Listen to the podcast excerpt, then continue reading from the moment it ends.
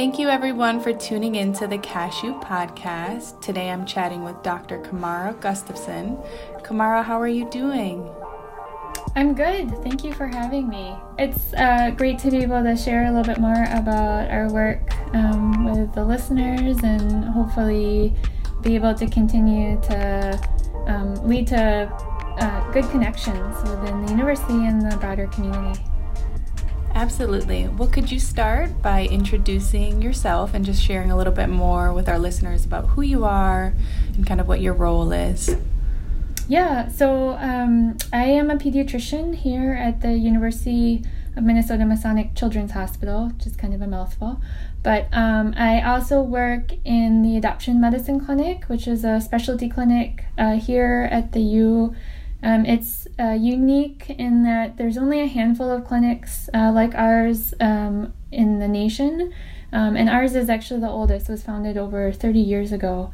Um, and so historically, uh, kind of, or the origins, I guess, of the clinic is that um, it was founded by Dr. Dana Johnson, uh, and he founded it kind of out of his own necessity. He adopted his son from India um, and was looking for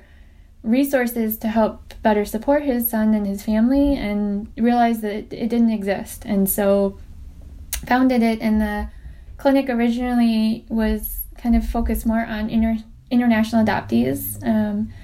uh, and their adoptive families. But um, thankfully, the clinic has kind of evolved and grown um, as the community has evolved and grown within the adoption and um, uh, kind of family community has changed. And so now we see um, both international adoptees, domestic adoptees, um, and children in foster care, um, kind of with you know the variety of paths either for reunification or kinship care or um, non-relative adoption and um, and we have been fortunate that we've been able to do much of this recent expansion uh, from a grant from the Department of um, Human Services. So, since 2018, we've created this comprehensive model that um, allows us to see these kids and families as, as part of a multidisciplinary team. And then um, personally, I came to this. Um, I had a somewhat non-traditional path to med school, and then in med school knew that I wanted to do something uh, related to pediatrics. Um, I was able, fortunately, to get uh, a dual degree in public health and pediatric or medicine, and so. Um, but uh, during my residency here at the U, um, I uh, was fortunate to kind of uh, find out about the clinic, and so then ultimately I was able to join in terms of on faculty, um, but came to it partly because my personal connection is I am internationally adopted from Korea, um, and so had kind of a personal interest and curiosity, but then that's definitely led more into um, my professional interest and um, kind of where I hope to be able to share both personal experience and professional experience with these families. Thank you for sharing a little more with our listeners about yourself and and kind of your your journey to uh, working within the clinic, and for many of our our primary audience and and the workforce we support through our center are frontline child welfare professionals who are working in uh, child protection, foster care, and in the adoption area, and and primarily domestic. You know, here in the U.S. Mm-hmm. Um, and so I'm wondering if you could share a little bit more about the what the services are, or what some of that support you all offer looks like for for those families who are involved in child protection, for those children who are in foster care, and as you said, maybe you know maybe the permanency is look it looks different in many ways of whether that's reunification or you know transfer of legal custody or adoption um, just kind of within that part of our system here. Um, if so for professionals listening or other um, providers and advocates and kind of thinking of like okay what services could we access for these these kids and families yeah, so that's really where we've tried to develop um, uh, kind of this, like I said, this multidisciplinary um, team. We we uh, in the last couple years have created what we call the uh, Comprehensive Child Wellness Assessment or the CCWA, and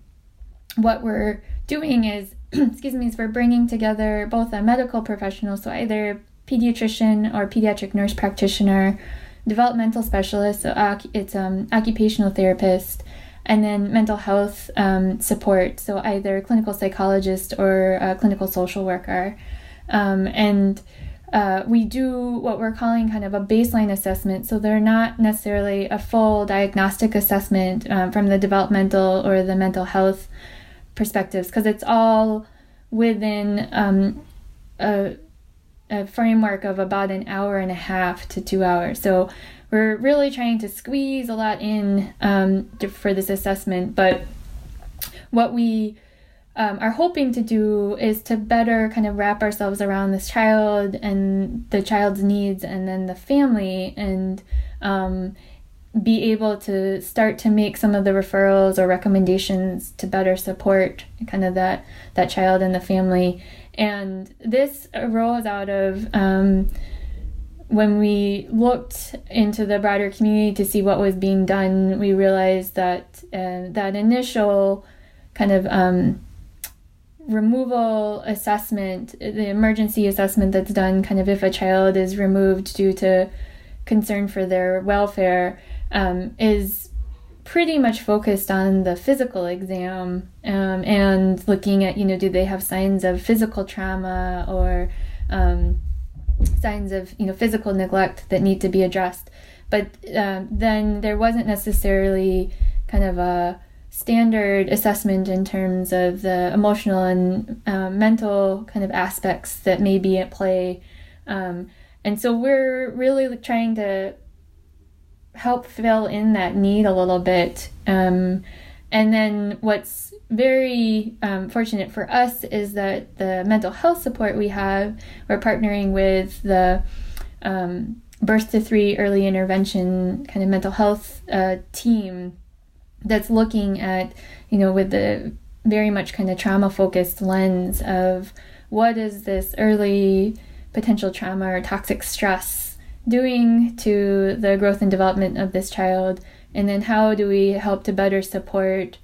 um, both in short term and long term kind of that resiliency for the child and the family, um, whether it be that they're going to be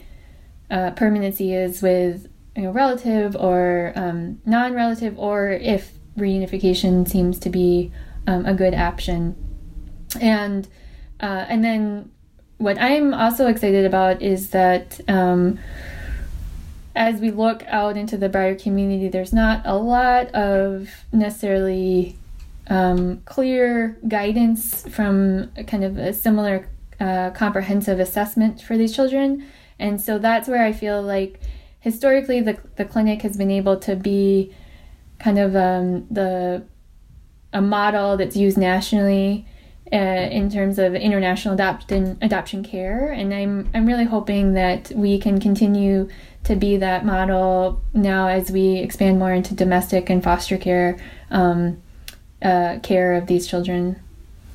Yeah, and can you share how many children and families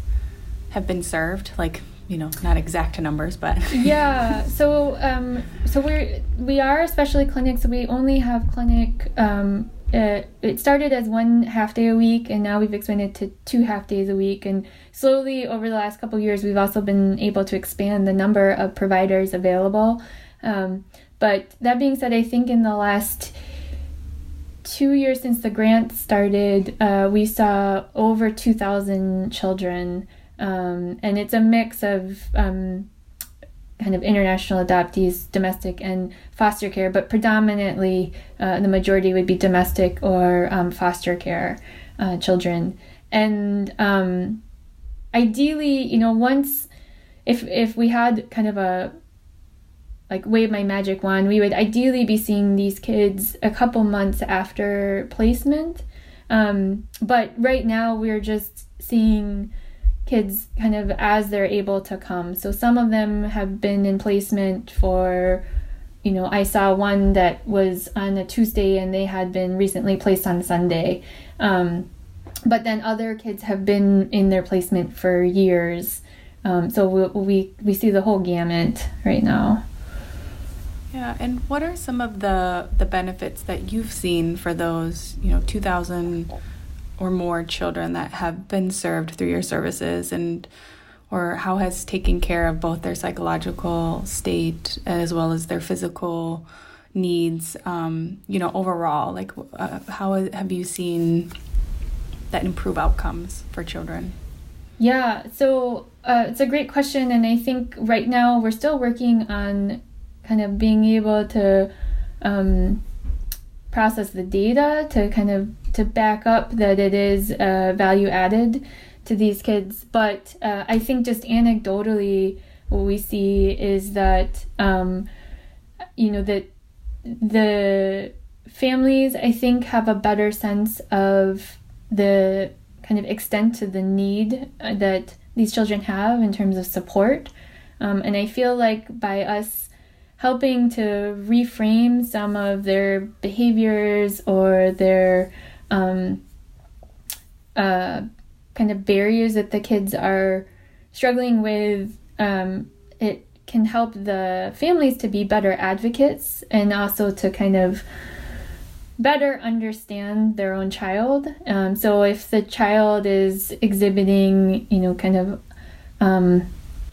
obstinate behavior, we can help to try to figure out is this because they're just a typical toddler and they're, you know, three and they want to kind of control situation, or is this like actually a manifestation of their anxiety um, and that they've had a history of um, neglect or trauma that has resulted in this behavior? And so, able to help the families to kind of better understand that and um, you know, one of the questions oftentimes we get is how do we kind of parent the child and keep them safe and create safe boundaries and kind of parameters, um, but also continue to promote bonding and attachment. And we don't want it to necessarily always be punitive, but we can't have the child just have kind of run of the house um, as maybe they had been used to, you know, in the previous setting, um, especially if there was issue neglect. And so, um, helping to kind of work with the families to are some parenting techniques to kind of reframe, you know, so that it's not uh, a timeout scenario, but maybe,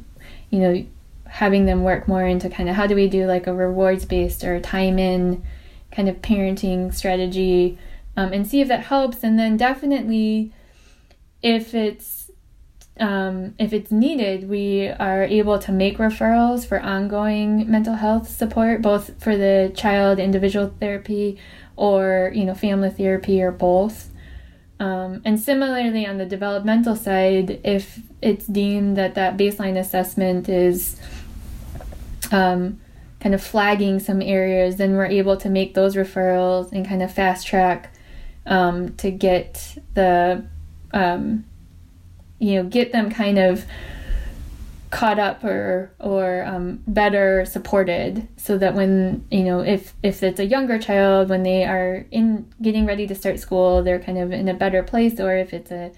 grade school child already that that family knows okay we need to really you know, kind of try to fast track and and partner with the school district to get the necessary support. Because a lot of times as um, you likely know you know this is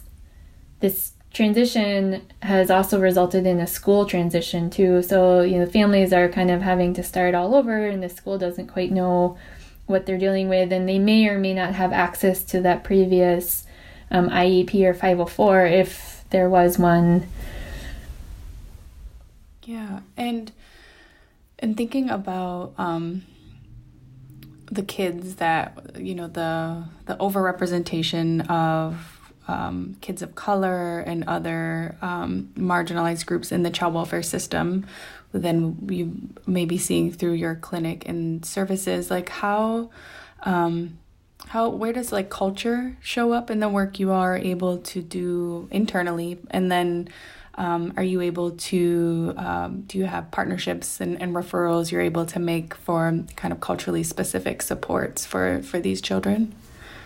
Yeah so um, it's a great question and i i think that um, as much as we can we um, are working with the families you know it kind of depends on the the composition. So you know obviously if there's kinship there's some like kind of maybe distant but some connection to the biological family um, and so maybe there's some kind of connection to um, uh, or similarity or shared kind of experience um, if they're uh, if the child's a person of color and then the family might be um, as well. But if it's a non relative or domestic adoption, or definitely for our international adoptees, um, I always try to kind of make a point of um, focusing on the culture of the child or um, the culture that the child came from and is being kind of placed in, and then trying to help navigate community resources um, to say how do we help them, especially because we do see a vast majority of our patients are actually from greater Minnesota. Um, and so, um, and this is where I think sometimes I lean on my personal experience as well of saying, like, okay, if you live up in, you know, uh, Iron Range, or if you're down in kind of southwestern Minnesota, and here's this child of color, from my own personal experience, kind of making a guess that they might be even more of um, kind of a minority in this, you know, kind of newly placed environment. So making sure to talk to the family about how do we continue to support them and that if they do need mental health support that that's kind of an area that will need to be supported as well um, hopefully to the benefit of their mental health um, so some of the local organizations you know we partner a lot with MinAdopt um, and Umoja and um, other kind of cultural specific, specific groups in the area that are looking at like Latinx or uh, Native American um, or kind of Asian American. Um, and then I talked to the families like um, also about that definitely we want to make sure that they're kind of keeping that on their um, the the front of their mind, but that it doesn't, you know, that it can be kind of tailored to the age of the child too. And so if there's opportunities to, you know, participate in kind of family day cultural events and things like that, that might be something that they could include kind of a larger family and doesn't have to, you know, not everything has to be just about um, the one child that's kind of in front of me. But what I like about our clinic is that, um, and in pediatrics in general, I think we know that the child does not exist in a vacuum. And so, in helping to try to support the family or the child, we need to make sure that that works within that family context too. So, the support of the child, I think, oftentimes kind of um, broadens to be you know better supportive of the family and that might be other siblings or um, you know kind of other adult caregivers that are um, in the picture. Yeah. And thinking about um, kind of pathways and, and the pathways um, children and families become involved in, and access services through the clinic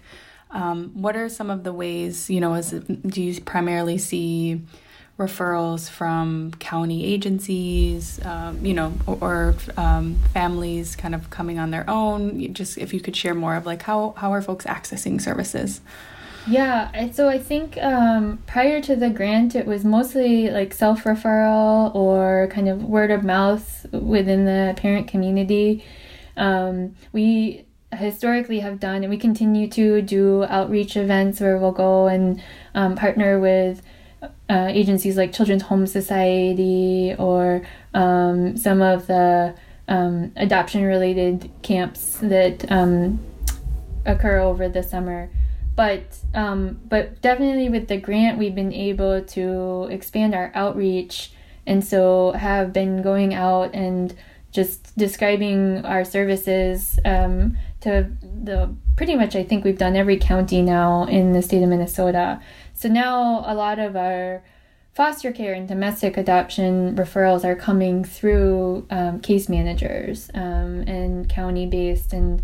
um, we do with any child that comes to the clinic regardless of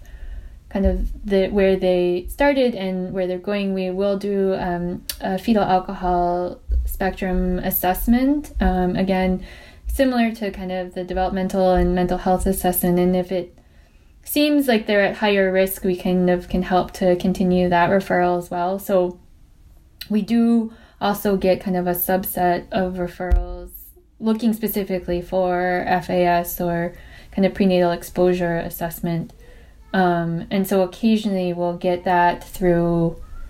uh, like a community partner that's helping to partner with the biological family. You know, if, if a parent has now been able to get their own services, sometimes we'll get referral that way as well.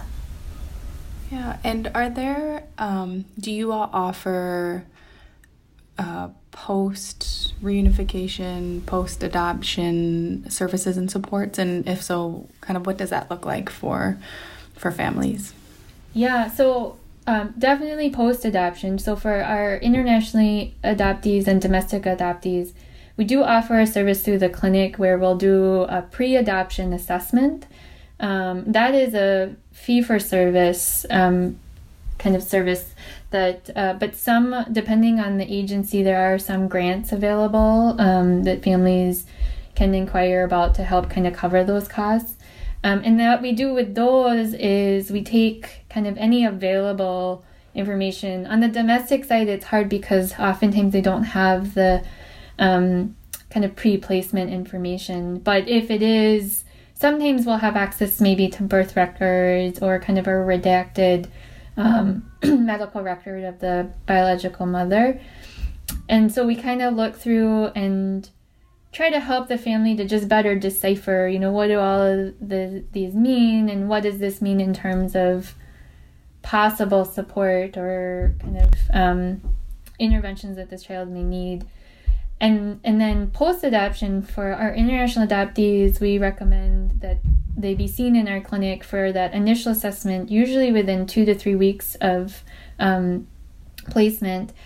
and then um, but really we're happy to see them anytime, kind of after they join the family, and similar for for domestic adoption, um, and then for foster care we haven't done as much work um, following the families post uh, reunification, but definitely if a child's in our clinic through foster care, we're happy to continue to follow whether or not they find permanency through non relative or kin domestic adoption. Um, and then that is an area that we're working on um, developing more is we now just in the last two years we now have a handful of kids that have been able to make that transition back to reunification. And so are partnering with the biological family um, and parents to try to help support um, and that's an area where uh, just kind of out of my own interest i started doing some digging about you know what are the medical recommendations? And it's it's kind of a there's a void right now in terms of you know oftentimes i think um, from a medical standpoint from what i could find it was like oh well you're back with your parents. So you know good luck and we'll see you later. So the, we're definitely trying to help to kind of fill that void because um, at least anecdotally a couple of the kids that we've seen that have uh, you know currently are reunified um, just ended up being some of the kids that are, have a lot of higher needs. So knowing that there it's going to be a child that is going to need more support and resources and then you know being reunified with parents who are still doing their own kind of um, work uh, and so how do we help to really support them so this is can be as successful as possible. Yeah. And, you know, as a um, knowing uh, often for professionals and advocates that are supporting families and, and children involved in the child welfare system and trying to make referrals and, and um, get assessments done like FASD, FA, you know, um, and other needs. Sometimes um, it, you know, capacity can be an issue and, it, you know, it's, it's not as easy to access as, as sometimes people would think. And then I also am thinking now we're in a pandemic and mm-hmm. I'm wondering, has the the work you all are doing in the services you all are able to offer um, shifted so far during the pandemic um, whether that's capacity or even just what that work looks like and and do you see any of that potentially you know um, sticking you know more long term or for a while i know we don't know a lot about what the coming yeah. months are going to look like but yeah so i think kind of a silver lining, if you can say it um, in that way, is that we were able to pivot pretty quickly um, to a virtual model, um, recognizing that there are some things like some of the physical exam um, items that we need to do aren't currently able to be done in a virtual manner. Um, but we are still able to do, I would say, you know, 85 to 90% of our assessment in a virtual manner. And so um, we really only had, I think, two weeks or so that we had to cancel clinic, and we've been able to shift now. And capacity wise, I think because of the virtual model, we've actually been able to um, increase capacity because there's more flexibility in terms of scheduling on our end and now everyone's home. So we're just like well you know you let us know when might work. You know if you can block off an hour in your week um, where we can try to work around it within reason. Um, and so our hope uh, and it looks pretty promising uh, especially because uh, we know that a majority of our patients are coming from greater minnesota um, you know on any kind of regular clinic morning, I would say the average travel time for my families would be, you know, at least two hours to get to clinic. And you know, my first appointment is usually around eight, so these kids are getting up at five in the morning um, to come down or come up, and so. Um, we would love to be able to continue to do at least a portion of it virtually um, and uh, and I think it looks like that that's going to be possible, and then to kind of um, streamline so that uh, the portions that need to be done in person kind of saves them some trips. You know, maybe instead of doing two or three trips, we can kind of condense different aspects of it into one. Um, and then what's been also um, a silver lining is that within the mental health community, it's it seems like they've been able to pivot relatively well to a virtual model as well. And so um, that's allowed, at least I know our mental health team, and then we partner closely with Fraser um, uh, in the mental health support there too, that um, they've been able to offer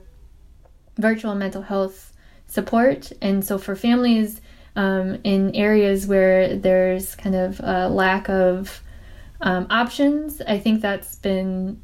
uh, potentially value added. Um, and we know that you know, there again are going to be some limitations in terms of virtual mental health, but um, a lot, especially for our younger kids, a lot of um, the work that um, our psychologists are doing is through observation. And so they were saying that it's actually been um, just as kind of effective, if not more so, because they're able to see these kids in their home environment. And so sometimes able to see, you know, sometimes the kids seem to be doing better because they're not in kind of this new or um, strange environment, but sometimes they can also see the behaviors that the parents are kind of having to experience, but they don't display when they're outside the home. But when they're in a safe environment, they're like just letting everything go. And so then the you know the parents don't feel like oh you think i'm a crazy person because in person they're totally fine and quiet and content. And then at home there's these rages and whatnot. And so our our um, therapists are like oh yeah no i, I see what you're saying. Or you know that can um, just get a little bit more of a firsthand kind of account of what's going on. So i think that's been um, definitely kind of a, a positive to come out of all of this we know that um, there's um, still some restrictions and limitations, definitely with the FAS evaluation, that's been more of an obstacle, and we're still trying to navigate what that might look like. Um, but I, I find that so far the families that we've been doing virtual visits with um, seems like that they felt like it's been value added um, and that uh, you know, we're able to help to connect them to the community resources as um, available, kind of in spite of everything. Yeah, and for folks who are um, maybe listening and and don't know um, what FAS, just thinking of that now, may mean, and, oh, yeah. and actually how prevalent, you know, the the prevalence of that in um, some of our kids that are involved in child welfare and um, you know, end up um, seeking our permanency in other ways, adoption. Um, what is that? And if you can say a little bit about that assessment and evaluation, that why that makes it a little hard to do that virtually. Oh yeah, sure. So FAS is uh, stands for fetal alcohol spectrum, um, and it's uh, similar to autism or ADHD. That it's a um, condition that definitely can have different presentations um, all the way from kind of mild to severe. Um, the main diagnostic criteria are uh, that there's um, known uh, alcohol exposure during the pregnancy, um, and the second one would be that there's growth issues. Um, so, oftentimes at a severe end, these kids can have difficulty growing appropriately, um, even if they're getting kind of the uh, adequate caloric support, you know, in terms of. Um, the third one would be there's um, brain changes. So we know that FAS is kind of the n- number one cause of preventable um, brain damage in children. And, um, what's tricky is that the fourth criteria is that there are characteristic facial features that can be seen again in the more kind of severe presentation of it. Um, and so usually the main facial features are they have um, small eyes or the eyes appeared really wide set, um, but it has to do actually with the width of the eye. Um, they have a really flat area kind of between the, the bottom of the nose and the upper lip, which we call the philtrum. And then they have a thin upper lip. Um, but we also know that you can have kind of a brain changes that impact cognitive functioning without having the visible physical facial features. Um, and so this is something that um, we know is sorely underdiagnosed and kind of um, the understanding of it uh, is uh, definitely not to a point where we would hope. Um, and then the result is that these kids, their brains just don't function in the same way as maybe the kind of the non-exposed peers but they don't have any physical evidence of that kind of brain dysfunction like you might think of with other um, syndromes like like down syndrome um, that has kind of a physical manifestation and so a lot of times the struggles come that either caregiver or other adult um, figures like educators, the expectations that they're placing on the child are unattainable based on the child's capacity. but They don't quite know that um, if um, if this hasn't been fully assessed, and so they feel like they're just always at odds with each other. Um, and the child themselves starts to recognize this, and then will start to potentially internalize some of that kind of negative reinforcement that they're getting either um, intentionally or unintentionally by the uh, kind of environment that they're in. Um, and so I feel like it's a very important assessment because the way I describe it to families is it's similar to dyslexia in that someone who's dyslexic doesn't necessarily have the the name or the word to associate. They just know they can't see the information in the way that they think they should. Um, and so it's causing them to struggle. And if that's undiagnosed, then their family also doesn't quite know, like, how come you're not reading or how come you can't remember numbers. Um, and if that's kind of left undiagnosed, then it can snowball into other issues. And that's how I think of FAS if we can make a good diagnosis early on and get support in, similar to dyslexia, we can figure out ways in which to help that child to kind of figure out workarounds or compensate for the areas that they struggle a bit more. Um, but if not, it can lead to usually more mental health issues um, and you know and um, things like school avoidance or um, kind of maladaptive behaviors as their way of trying to deal with what they're struggling with. Thank you for kind of breaking that down a little bit more and just kind of highlighting again the importance of more of these fuller, more comprehensive assessments and, and identifying the needs of you know children um, and especially children that have experienced trauma and lots of transition and helping support them and prepare them to you know live well in their new forever homes and, and whatever that permanency looks like for them is there anything else that you would like to share with our listeners um, with the frontline kind of child welfare professionals other providers that are serving children. Um, anything else you want them to know about this work and in your in the clinic? Yeah, I mean, I think that we would really um, be excited to be able to partner with kind of our frontline child welfare um, providers in the sense that um, kind of when I think about what is the um, root of what I do or what I hope to be doing is really to try to kind of repair and restore the resiliency um, in each of these kids. And um, I think it's easy sometimes to get caught up in all of the negative or um, kind of bad things that have happened thus far for some of our kids. And I don't want to minimize or negate that, but what what helps me to kind of keep going um, day after day is knowing that um, both you know in general kids don't necessarily know different and so um, when that's in a bad situation unfortunately they don't know that there's a potential for the good but if we're able to help them to get into a better situation i think that uh, for the most part kind of a child's core is set up to try to grow and thrive. And so I feel like my work is really trying to get them into that situation. Um, and if we can kind of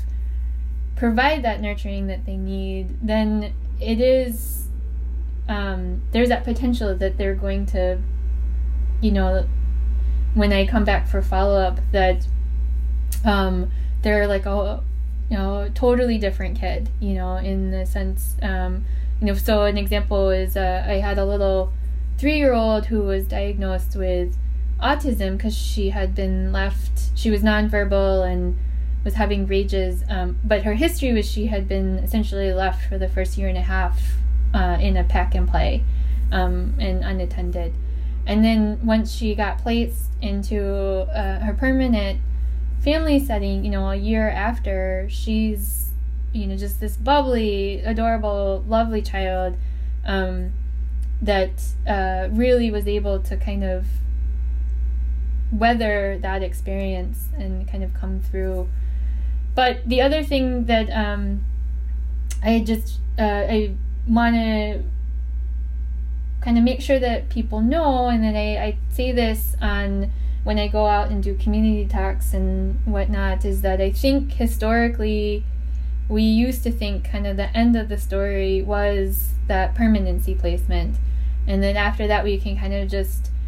you know, wipe our hands of the kid and move on to the next. Um, and now we know, um, and and definitely, like personally, I believe that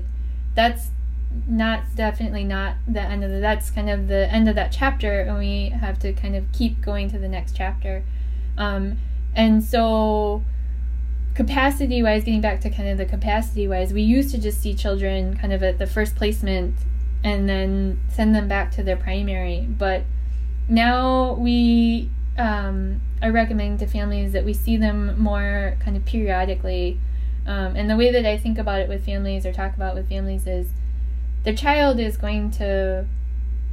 kind of um, continue to process their experiences um, based on their developmental stage. And so, if they were removed as a young child, they've had the experience, but they might not know how to process it. But when they get to fourth or fifth grade, maybe something kind of triggers the memory going back to when they were a child, but they don't quite know how to make sense of it. Or when they hit adolescence and now they're developmentally you know we expect them to go through kind of their identity um, development experience you know what does that mean to be adopted or have this history of foster care? Um, so that's where i think again we need to continue to partner with the families and the community providers to say um, this is something that is part of their narrative, and we want to help to support them ongoing um, as they're kind of moving into adulthood um, because we know that from like the prenatal alcohol exposure or adverse childhood experiences um, and the data on all that that's not going to change that's going to be something that continues with to have potential impact lifelong as well so we need to be able to help um, them navigate kind of through this experience as best we can. Yes, and for sure, and we talk about that a lot in the the child welfare system side too. Of how do we um, how do we get to a place where it doesn't just end at you know case closed, reunification happened, permanency was achieved. We all you know everyone needs ongoing support from their networks and and these mm-hmm. families that we're serving that are especially vulnerable they need support too and so how do we how do we continue to support beyond like you said you know when permanency is made and and continue to support these children you know for years to come and so i think that's a really great reminder and a great reminder on how do we partner and, and put our you know our heads together and and do that work together. So thank you. Mm-hmm. Yeah. Yeah. Well, and thank you for taking time to chat with me and to share more with our our listeners and kind of our our network about the adoption medicine clinic and we will yeah yeah and i just also want to say so um, some of the beauty of our clinic we're a pretty close knit group, um, you know, in terms of our staff. And so, um, definitely, if people have any questions, um, we're more than happy to have people email or call. Um, and it's pretty easy to get to a person to have kind of a conversation. So, if people just have questions like, is this something that this child should be seen? We're not even sure if um, we're in the right place. We're happy to even have conversations kind of at that stage um, of the process. Um, so don't feel like that it just automatically has to be, you know, everyone has to kind of come to the clinic. Um, Great, thank you. This podcast was supported in part by a grant from the Minnesota Department of Human Services Children and Family Services Division